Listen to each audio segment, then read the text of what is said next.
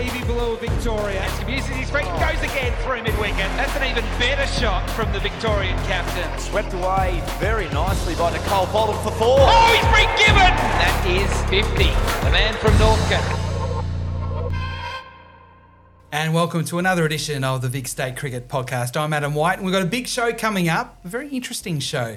Our special guest a little bit later on will be Bob Quiney to talk about his career, five time Shield winning champion with the Vics, and a very good story to tell as well. But I have got Matt Short with me. Matt, fresh from, well, a couple of games down uh, in Tassie, one in Launceston with the One Day Cup, and obviously the Shield game in Hobart. Welcome. Thanks, mate. Good to be back. A win and a draw. A successful time?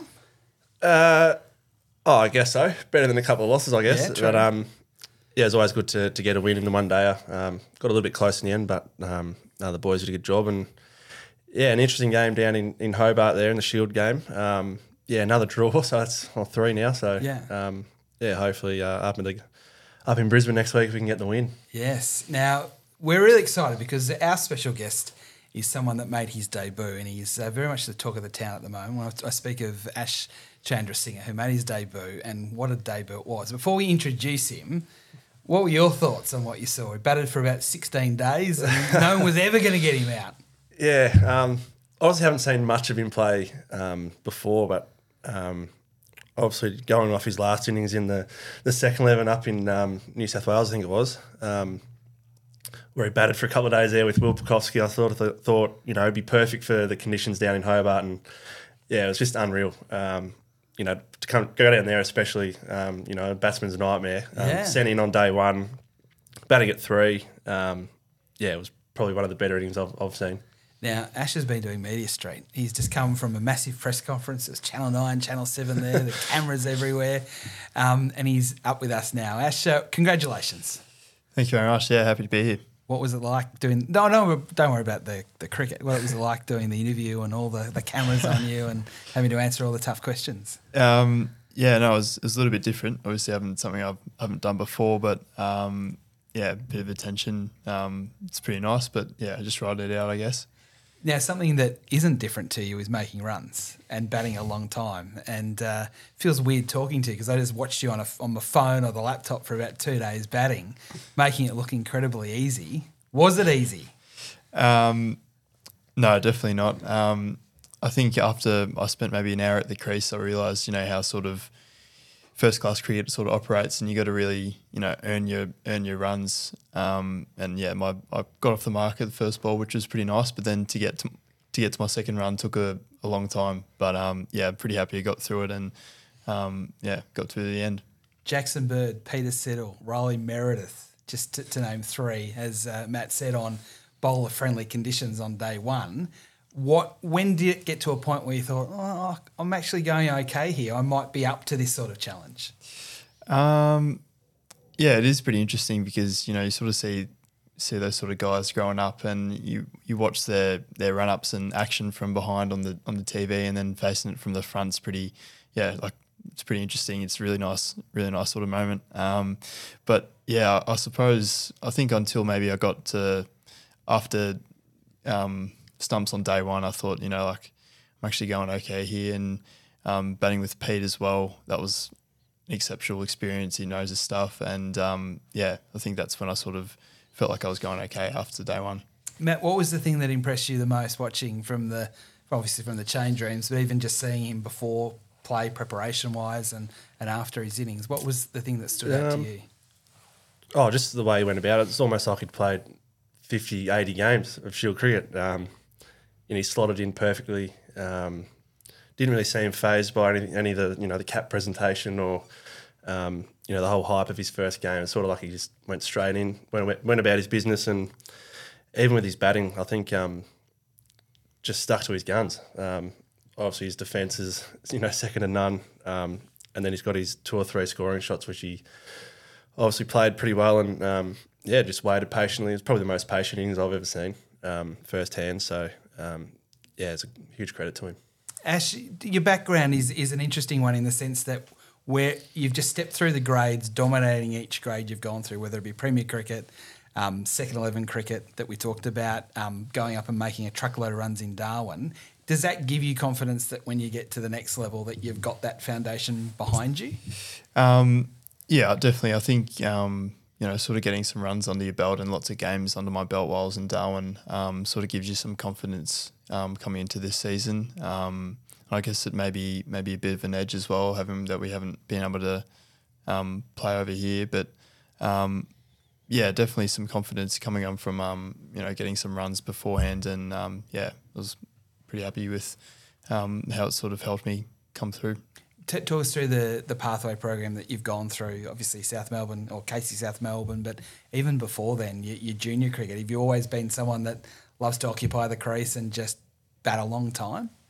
Yeah, definitely. Um, my my batting coach Owen Mathau, he's sort of um, big on you know um, occupying the crease. He He's a bit of a tyrant. He expects big things from you. Uh, yeah, a little bit. He's he's huge on you know sort of. He always tells me you, you can't score runs um, if you're not out there in the middle. Yeah. So um, I've sort of just sort of been um, drilled drilled by that, um, and yeah, sort of always been sort of that way in the junior sort of pathways, which um, was a little bit of a handful, especially with you know most of it being you know white ball sort of cricket. So I've had to sort of um, you know try diff- try different ways um, to you know find scoring options and um, yeah, I'm pretty happy that you know sort of got to spend a lot of time out in the you know second eleven red ball games and um, and yeah, happy to spend some time in the debut as well. Now the pressure of expectation rises even further. You had pressure on you before you played a game, and then you've gone and you know answered that in the best possible way. How are you going to cope now?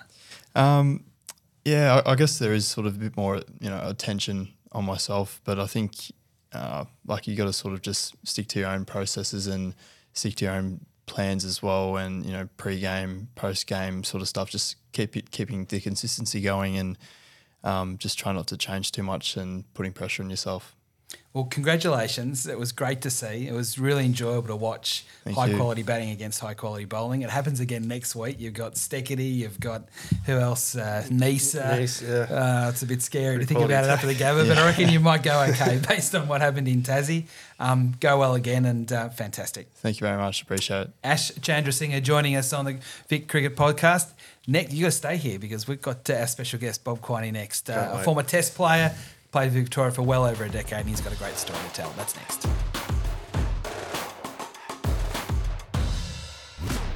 All right, our special guest uh, this week obviously was Ash Chandra Chandrasinghe, but as we look back in time, Matt, we're going to talk to Bob Quiney. Now, when I say the name Bob Quiney, what do you think of?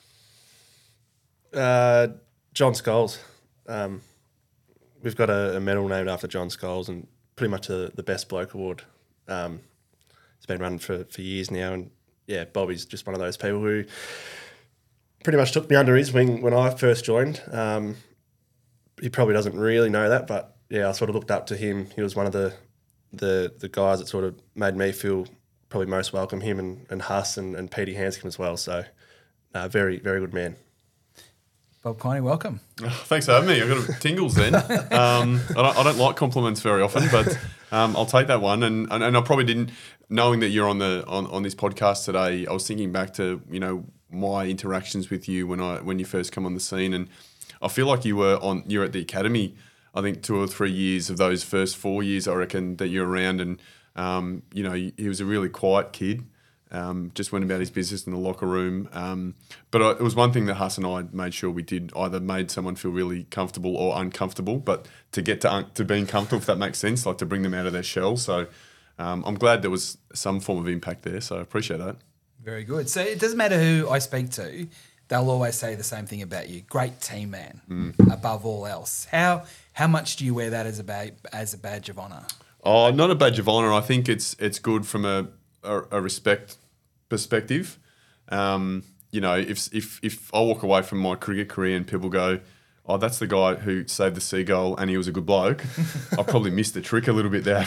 you know, it'd be nice to say it wasn't worse batter, um, but I guess yeah, no, it is. It means I guess my time in the game, I, I did pride myself on being you know team first um, and it potentially got me a few extra games at times as well. But um, yeah, so uh, it's not a badge of honour, but something I'm pretty proud of as well. Did that happen because you were always that way, junior cricket, you know, going through the grades, or is it something that came a bit later when you realised, as you knew a bit more about your game, but also about the importance of being a good team man? I think I think it evolved from like the like the manners and, and respect my dad taught me as a kid to get into St Kilda. My first trainings at St Kilda were in creams and whites as well. Like we had to Tuesday, Thursday in creams and then Saturday play in them. And it was about respect and not wearing a hat in a bar. Um, they had this, um, you know, fines if you did it. It's a, um, a respect to the those St Kilda cri- um, cricketers who had fought in the war. Um, so it was a hats off to them. And then people within the club who were saying, they, they probably did the same thing when they were younger. It's almost doing your apprenticeship, really, and going and get the hat for the people, um, being happy for other people when they do well, and you just get used to it, and you see that it, when when everyone buys in, it actually works. So um, it just helps when you got some good cattle around you at the same time. Yeah, exactly right. So it, it took until you were about 24 before you played first class cricket. Mm. Is there a reason why it took so long? I mean, the team was very strong through that period, but even your own development as a cricketer? I a lot of people probably say they don't think they're going to get to a, a certain level. I generally never tried to become a professional cricketer. Um, it, was probably there was two crucial moments in, in my life. One was um, I got my year twelve results. I got forty, and I rang my dad. No, my dad rang me. I was at home, and he said, "How'd you go?" And I said, "I got 40. I was like, Dad, are you there? He's like, we'll talk when I get home. And I was like, oh shit, like this, this is going to be a really long afternoon until Dad gets home. It was the best thing that he had. Like, probably probably spoke about it to other people at work, like his brother and, and stuff like that. And he got home, and later that year um, for Christmas, he, he bought me a trip to England. It all he goes, I'm, we're organising for you to go to England. You're playing cricket.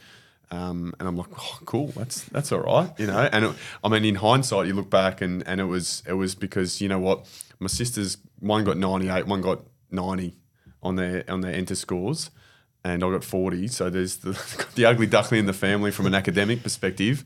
So I went to England, and then the second crucial moment came up is I went to England as 100 kilos. Uh, learned so much about life, learned how to win games as well as, as a batter. Um, but unfortunately, got exposed to um, pay TV before it really became popular here. It was I think Optus Vision had just started at that stage, and they had Sky TV over there, and my goodness, it was it was heaven. And um, you know the Domino's ads would, would come on. Um, I'd order a pizza. The cans of beer, as you know, you both know, um, they're they're not your 370 ml cans. They're they're double that. And before I know it, I was 115 kilos back on the plane home. So I got some some honest feedback from St Kilda boys when I got back, and those two moments were like, okay, what what the hell am I doing with my cricket here? My dad's giving me a chance here to to go down a, a specific avenue. Um, worked hard on my fielding and my fitness and my batting. Went through the grades, um, and then luckily enough, um, did well enough to get a rookie contract didn't didn't play. I, think I played an exhibition game uh, against the World Eleven, but didn't play any other games. Um, got invited back to train. I thought, ah, oh, you know, they don't want me. Um, my dad said, "Don't be a dickhead. Get your head out of your ass. Go back and train." So you'd, you'd go, you'd train in the morning, work at the Puma factory um, during the day, then you go train again at night. And it was that season um, that I see that a one day debut against Queensland, and then um, Shield debut against Tassie next month. So So how, how many times did you go to England in the end? overall one one full season, one half season, but we went on a couple of um, tours. Like Cricket Victoria did some really good tours back in the day called the Emerging Players Tours. they were very social tours, um, but they were really good. Like you, the rookies went so Finch, Matty Harrison, Sids, myself, a bloke called Matty Innes. Um, there was a couple more. Aiden Blizzard. There were a couple. Clint McKay. There were these like pretty good group of cricketers um, going to England and just you know we played against Notts second eleven a couple of times. Um, you know, at one stage we went to India. We did an India Sri Lanka trip. There was a bombing in Sri Lanka, so half the team wanted to stay in the hotel. The other half were keen to play, so we went shopping. Um, a couple of the other boys who didn't want to go out snuck out and got caught. So um, definitely a lot of life experiences, but. I would recommend anyone to go to England and play cricket for multiple reasons to get out of their life comfort zone, um, to, to play on different wickets, to be the pro and learn how to win games for people. Um, and then aesthetically, the grounds over there, you both know that they're so good to have. You know, I, the ground I played on was at Battle, and it was so small that if you hit a six, it only counted as four anyway. Um, and on one side, you got the back of houses from the main town. Um, at one end, you've got the re- recreation of the Battle of Hastings. Uh, and then on the other side, you've just got paddocks. So if you hit the ball on one side, you've got cow pads. On the other side, you've got glass windows. So Probably a tree in the middle of the field as well. well, there's heaps of them over in England, aren't there? There, there are trees, and you go, "What- what happens here? So, oh, there's six. Yeah, all right, no worries. Try for the tree. So, because the reason I wanted to ask you about that is whether it's through playing league cricket or playing with the Crusaders as you did as well. Yeah. That whole life experience, I guess, perspective as well to come back. That well, it took till you're 24 before you're playing for Victoria. You had a lot of life experiences Yeah. before you actually get into that high pressure environment of, of first class cricket. Yeah, and I think it's important to, to have those life experiences as well. It doesn't have to be necessarily playing cricket in England. It could be working. It could be exposed to you know your non cricket stuff. And it's it's probably a lot harder now with guys coming through the 17s and 19s. And I guess the only positive of me not coming through that that pathway was I was exposed to, to life really. Um, although I still needed at that age, I still think a lot of people do need that that nudge or a prod from a, a parent or a mentor to go, hey. I know you want to do this, but this is what you should be doing for now, and then and then let that person grow. So So losing all that weight, I know that I remember at the time uh, talking to you about you know giving up KFC or giving up fast food, and it was a real specific um, commitment to changing your life. Mm. It- it- uh, how hard was it to do it, or was it actually easy to do it? Did the just the light go off in your head? That there was it was both. There was a light going off, but I, I would have at least two cans of Coke a day uh, at one stage. And um, the hardest thing about when you have that one, there's there's the, the habit of getting used to drinking it. But you know, with with the sugars, like you know, you, you go off it for a bit, and you're drinking water, and your brain's going, "Where's this sweet stuff? Where's where's my hit?" You know. Um, but it was I just knew, and um, I think I had supportive friends around me as well. Like there'd be times where you don't go out, and you probably do the same thing. You might go somewhere and not drink, and people are like, "Why, why aren't you doing that?" Well, I've, I've got bigger fish to fry here. Um, I've, I'm going to give it a crack. Um, you know, and and you probably notice. I'm not sure whether Shorty you notice when you you think you're fit enough, and then you get into an environment like this where your fitness level needs to go to another level, and you go, "I don't, I don't want to eat that shit or drink bad drinks because." I know I've, I've put in all this work. Um, just let me give it a nice little period here of getting fit. Um, I think you're right. Like, because your background's a bit different, isn't it? I mean, you went you know footy or cricket or whatever Yeah. like that. Like you were always the athlete before you even started playing cricket in a lot of I, ways. I think yeah, sort of back in my my day with the two brothers, we were sort of playing everything and um, in the backyard. And um, no, Bobby's right. Like, there's times when you, you do grow up and you, you're like, shit, I can't eat this, or you know, maybe I need to rein it in with going out on the weekends and, and not drink, or and still enjoy your time with your mates and stuff. But yeah, there are the sacrifices that you need to make, and it's amazing how much better you actually do feel, um, not only physically but I suppose mentally, and you just feel fresher and, and ready to go. Um, that's another thing about Bobby. Like a lot of people do say how much of a good bloke he is, but um, something I saw towards the end of his career um, was just still how much he still wanted it and how, how hard he worked. And um, yeah, when what, what age were you when you retired? Sort of mid thirties. yeah, yeah, Yeah, I think it's about five years ago now. Yeah, so it's it was amazing how much yeah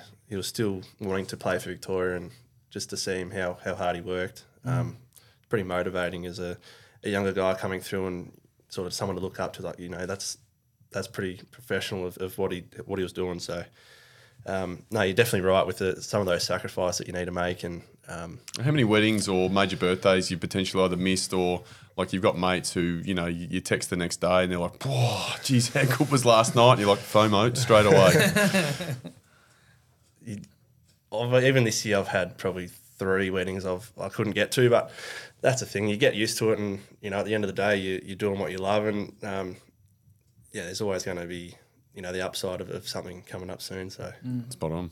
The last one about the England experience before Victoria, because you mentioned it before about the responsibility of winning games for a, a club, the pressure of you know if you make a duck on the Saturday, then make another one on the Sunday, of you know people are talking behind your back, Yeah. all that sort of thing.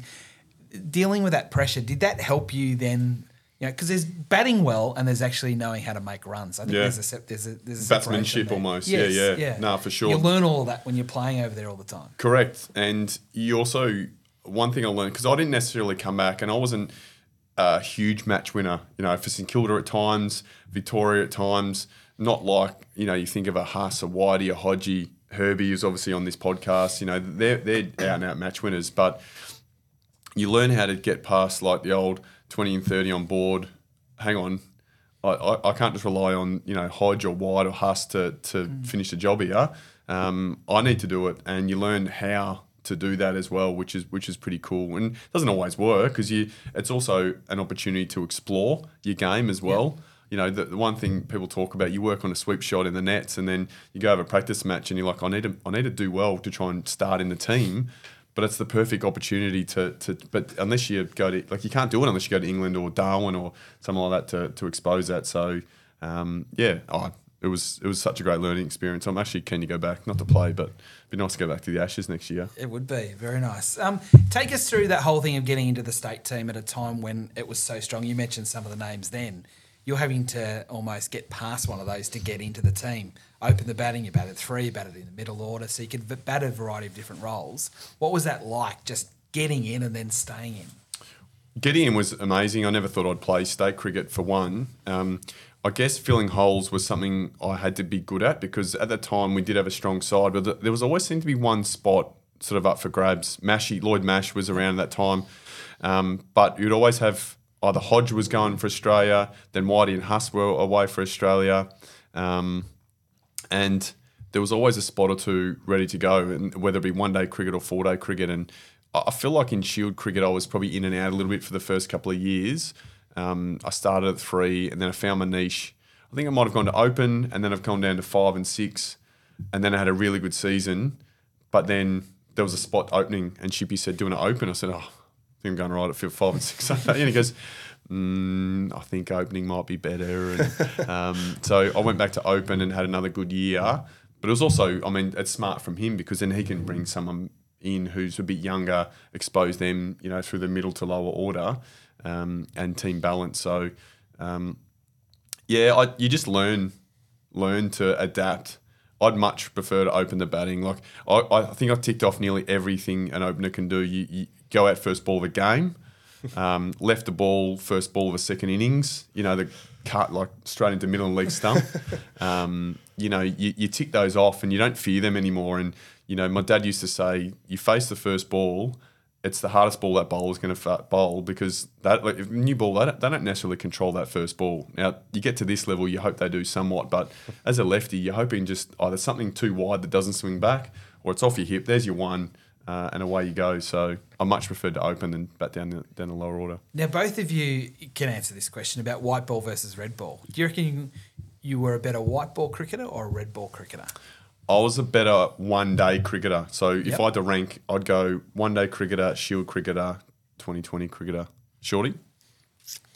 Yeah, I think white ball. I think I'm more suited to white ball. Um, I guess it's my maybe it suits my game game style, more aggressive, um, especially sort of opening the batting, as Bobby was saying. Like, got that freedom and um, probably a bit more pressure on the bowlers, I reckon, than than the batters. So, um, yeah, probably a few more mind mind tricks in the in the red ball kind of things. Um, So how batting you, time and Yeah. So how do you do? You, how differently do you bat, or do you just let natural ability take? yeah, over? I, I think that's sort of what I'm fighting with at the moment. yeah. is, That's what I um, wanted to ask you because it's going well at the moment for you. It is, it is. But um, yeah, obviously you're thinking a little bit more conservative in, in the red ball and, and batting more time. Um, but I go sort of back what to, what um, Fong was saying was um, open the batting. You you know that's your set role. It's going to be the same every time. The ball's new, field's up.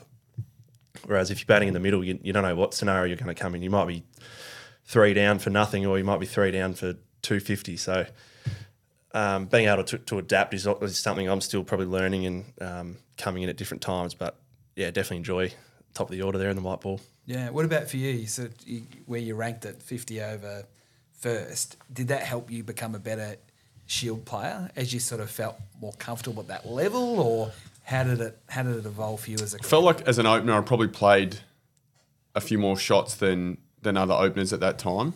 Uh, and by that I mean I probably like a you know early doors didn't know where my off stump was, so I tended to want bat on ball a lot more. Um, I was a compulsive hooker, so I tend to take that on a little bit more. I was fighting demons about.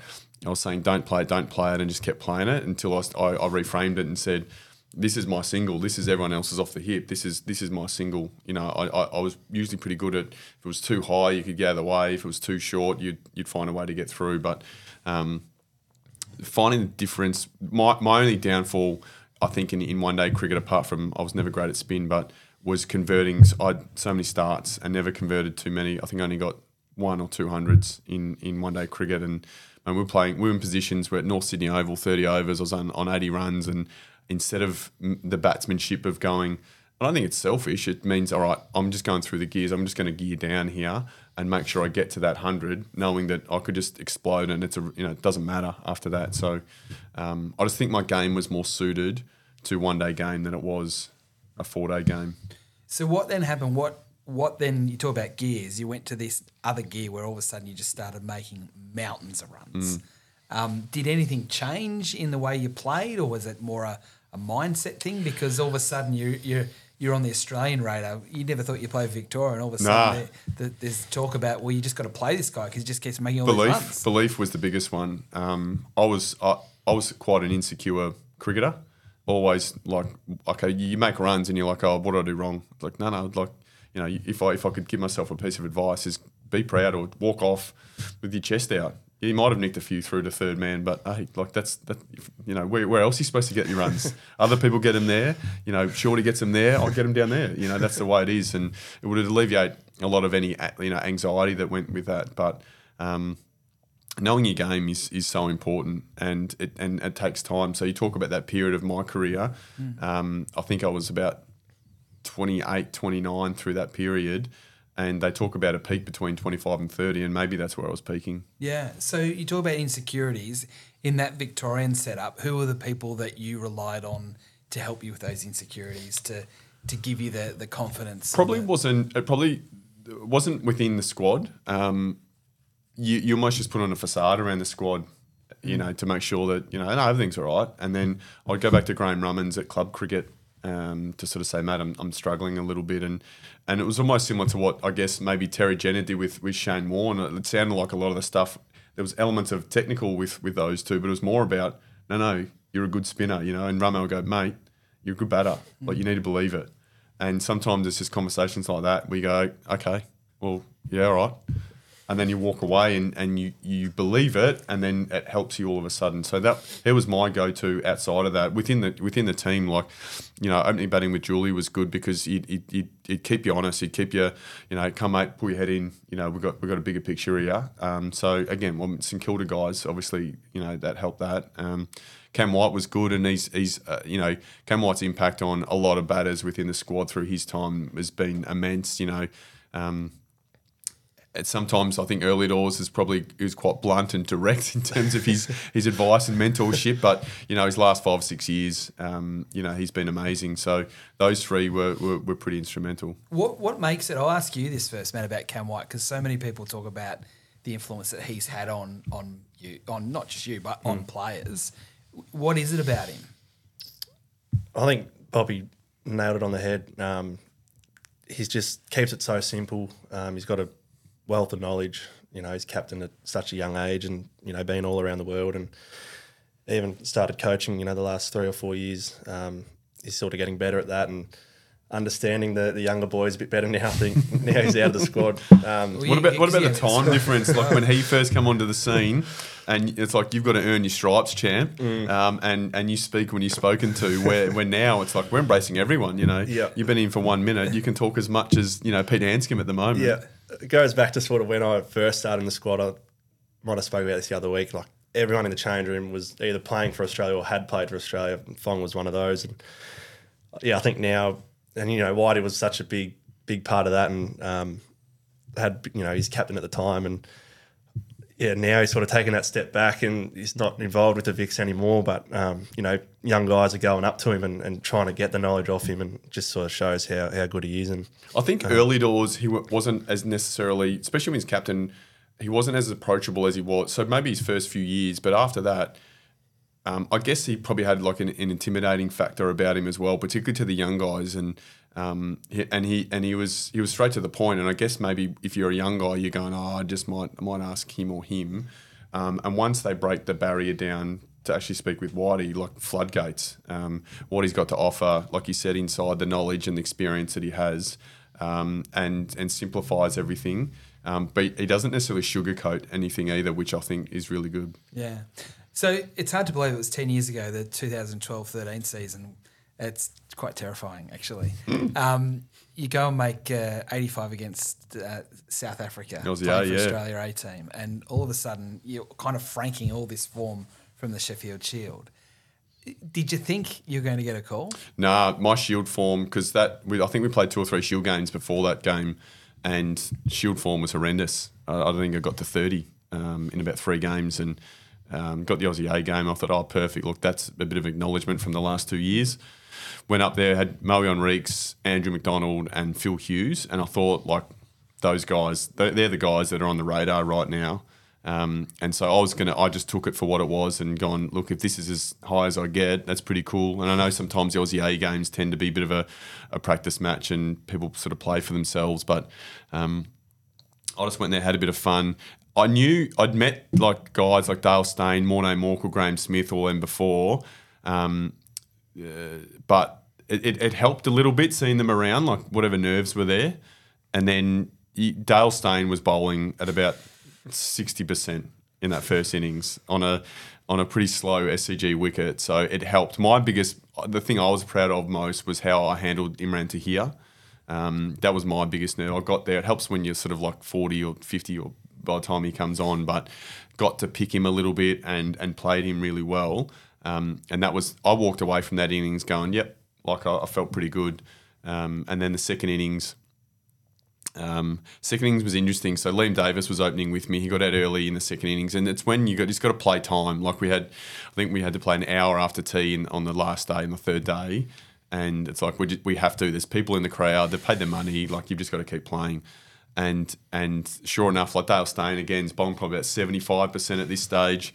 Um, but then Phil Hughes gets down the other end, and holy Jesus, like he's, he he ramps it up well and truly. Like um, you know, a couple of balls sing past his his grill. Um, and you go down there and he, and he goes, bros, he's bowling fast. I said, no shit. I said, you can stay down that end. Um, but it was a clear that I think even their process, they thought that Phil was going to play um, and just try to, you know, ruffle some feathers and, and start the intimidating process from there. But I felt like it was like a couple of boys knew that I'd been selected before I did because we had the shower, we're having a beer, and and there was this uh, like looking back, there was people smiling. I was like, what are smiling at? You know, Inverarity comes over and says, "Can I speak to you on the balcony?" Yeah, the balcony, the SCG balcony, and straight away it's like, oh.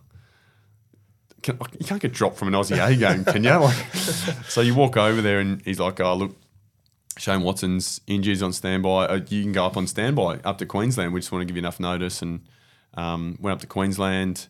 Uh, I think like six days out. Then I think a day and a half later they'd ruled Watto out and said we'll give you you know as much notice and preparation time as as possible. And yeah, got the family up, which was was pretty cool, and it was great. Allan Border, the hat, like he was. I'm not sure how many people always talk about having posters on a wall. I'm not sure how many people actually have posters on their wall anymore, but he was on my wall. Like it was, you know, that that the slog sweep um, shot with his Duncan Fearnley, and then him, you know, he's, he's handing minus his moustache, but uh, handing my, my baggy green to me, saying some nice words.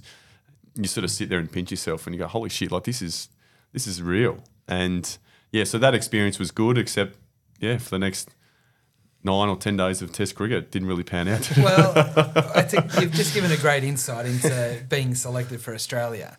Um, you talked about being like a dream. It, when does it become a reality, reality? Is it when you're walking out for the first time to bat? Is it when does you sort of think? no, just on the real"? field. On the field, you, you do the national anthem, and that still feels like not quite real. And it's not until they get into it, and the opening bowlers are coming in. I think Hilfenhaus, House, um, Pato, Sids, were getting into their work, and and yeah, and then when you're in the field, and might have been first game Victoria or whatever, but you just want you want the first catch to stick as well, the first chance, and it didn't happen for ages. Um, but yeah, it was it was fine. Now you didn't bat until late in the third day because of rain and, and whatever else. And people still talk of it as the best nine in the history of Test I think only one person talked of it as being the best best nine in Test cricket was was Mickey Arthur, the coach. But I don't know how I, I nicked one for four. I, I, I bunted a couple of pull shots for two, um, and then got caught on the on the boundary. I don't, I don't know how it was so good, but there's another one. I, um, what is it? Uh, Seagull saver and, and best Test nine. That can be my my motto. What was it like? You talked about Steyn bowling at 60% in the Australia A game, but he was bowling pretty quick that day. So my first ball, uh, I was going through my head. I went against everything that I'd, I'd got to that point. I said, "Don't pull him. If he bowls short, don't pull him." And sure enough, he bowled short, and I pulled him. Like it's like you dickhead. But um, it was, mate. It was it was such uh, it's so bittersweet to get, to get to that position, but to then fail like I did, it was so deflating, so deflating. And you know, you make nine, and is what it is. We always want to make runs on our debut, but then the next test was obviously horrendous. Um, and it, it's probably more that I felt like I let a lot of people down. Um, I had so much support, and I'm sure everyone does when they when they make their test debut or play for Australia. But I just felt like you know it was hard to go back to them, and I wanted to say sorry to everyone that supported me because I'd let them down. And I know, like you know, you're shaking your head now, and and rightly so, you know. But it's it's that's how I felt and how I still feel, you know, to this day. There's there's elements of like geez, I wish I could have done a whole lot better for so many people. It's not me. Like I, I cop it on the chin. Um, after the Adelaide Test match, obviously flat that we couldn't get the the win. It was a it was a long draw. You, um, bowled, you bowled about 25 overs. Well, my Test career, I think I bowled 25 overs for 29 runs or something. So if I got one wicket, I might have had an average. Um, but I, I remember again Mickey Arthur and, and, and Michael Clarke saying, "Oh, can we just have a word?" And I walked in and I apologised and said, "Thanks for the opportunity." I, I made it easy for him because I knew what was happening, um, but I just said appreciate the opportunity and um, you know sorry I let you down. Which you didn't. That's just cricket. Oh, it is. No, it is. It- It's cricket, but it shows how important it is to, to take your opportunity in that small time when you do get a, a chance at the top, and um, and how cutthroat it is at the top. You know, um, the the the final words for them was like, you, you know, your next cab off the rank, it's okay, which clearly I wasn't, but that is that is what it is. But it shows how quickly things can pass you by like that. So. Do you look back on it now and wish you had another opportunity? Of Or course. It, No, I've- Does it does it stew on you, or is it just it is? But only stews on me probably when I, t- when I talk about it. And I guess, you know, there are a lot of people who go, hey, you've got a baggy green. Like, it's better than this person and that person. It's like, yeah, but it's like having a, you know, an amazing bat and not being able to use it. You know, I wore it for two tests. I've worn it. Um, I've worn it at the backyard having a couple of beers at times just to get some wear into it. You know, um, but it's that. That's that's why it's bittersweet. Um, I got two more questions for Yep. you because I know we're going to wrap it up. How proud are you of the five Shield titles and being part of that three-peat? huge. As I said earlier, being a, um, I've always been a team first player. Um, my my roles in each final were, were different. There were times where I did nothing, times where I contributed heavily, times where I didn't have to contribute really much at all. Um, but being a part of that, I guess you, you get to the stage of the season where everyone's cooked, everyone's tired, and then there is an element of war of attrition. And particularly with a few of those, I think three of those, if not four, were draws as well, knowing we're the top side, and we just got to make sure that our plan was to to make sure we don't lose, you know, and and that can be emotionally draining at the same time as well. So, um, you know, to do it in four, where we did one at the Junction, one at the G, one at Alice Springs, one at Blundstone, and one at Glenelg. You know, so you know, so the narratives behind that. We'll probably need another three or four podcasts to go through that, but um, it, it's it's great, and, and I'm so proud to be part of a team, both in Kilda and, and for Victoria that had success and be part of that. So um, that that's one thing that I'm I'm super proud of. And we always ask the question: What, what does Victorian cricket mean to you? I've heard person? this in the in the previous podcast too, and, and I sort of separated into into two. What does cricket mean for me? Cricket's changed my life and given me a direction and guidance in life. Um, it's given me confidence, assurance, um, and I guess a chance to really um, grow into an adult through my time. You know, from 23 to, to 32 or 33, however old I was, or 34. Um, Victorian cricket is something that I said I never I never thought that I would play for St Kilda first, let alone Victoria. I remember Matthew Elliott coming to my primary school one year, and I've gone, I want to be him.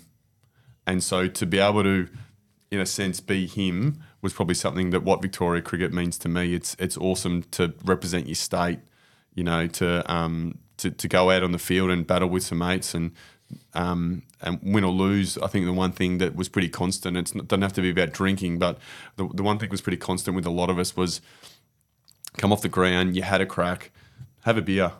You know, you, you, you need to be consistent. You know, if, if you're happy to have a beer and people get around you when you do well, you need to be that person to get around someone else when they've done well- as well. Just not KFC or Domino's pizzas. K- we had KFC parties. we had KFC parties. That was all right. If you work, if you if you if you do a lot of fitness, uh, uh, Dave Bailey used to be our strength and conditioning coach. Was you can nearly eat whatever you want if you if you train hard enough.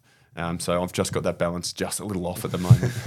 Uh, Matt, thank you for coming and being part of it. As you said, uh, one of your heroes growing up. Yeah, it's just Um, awesome just to sit down and listen to Yeah, for definitely, definitely. minutes. And Bobby, I know we've been meaning G's for, for quite some time, so it's been great to have you on the podcast. And um, yeah, we'll catch you again soon. Uh, thanks for having me, and I love this podcast too. I, I hope there's a lot of people listening to it because the stories that are coming out of it from both a male or female perspective and and, and the past of, of Victoria, it's something that I think we've lacked a little bit in, in the, the past players area. So to hear the guys like Merv and Huss and, and Herb and stuff like that so far has been has been pretty cool. So well done. It's great to have you, Victorian and Australian player.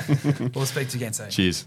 That is it for us uh, for this week. Uh, Matt, good luck in Queensland. Thanks, Whitey. Uh, hopefully, we can get some points um, and uh, set up. Uh, well, that almost getting to the middle phase of the season now, Yeah. so we've got to start the to, to make our move. Yeah, absolutely.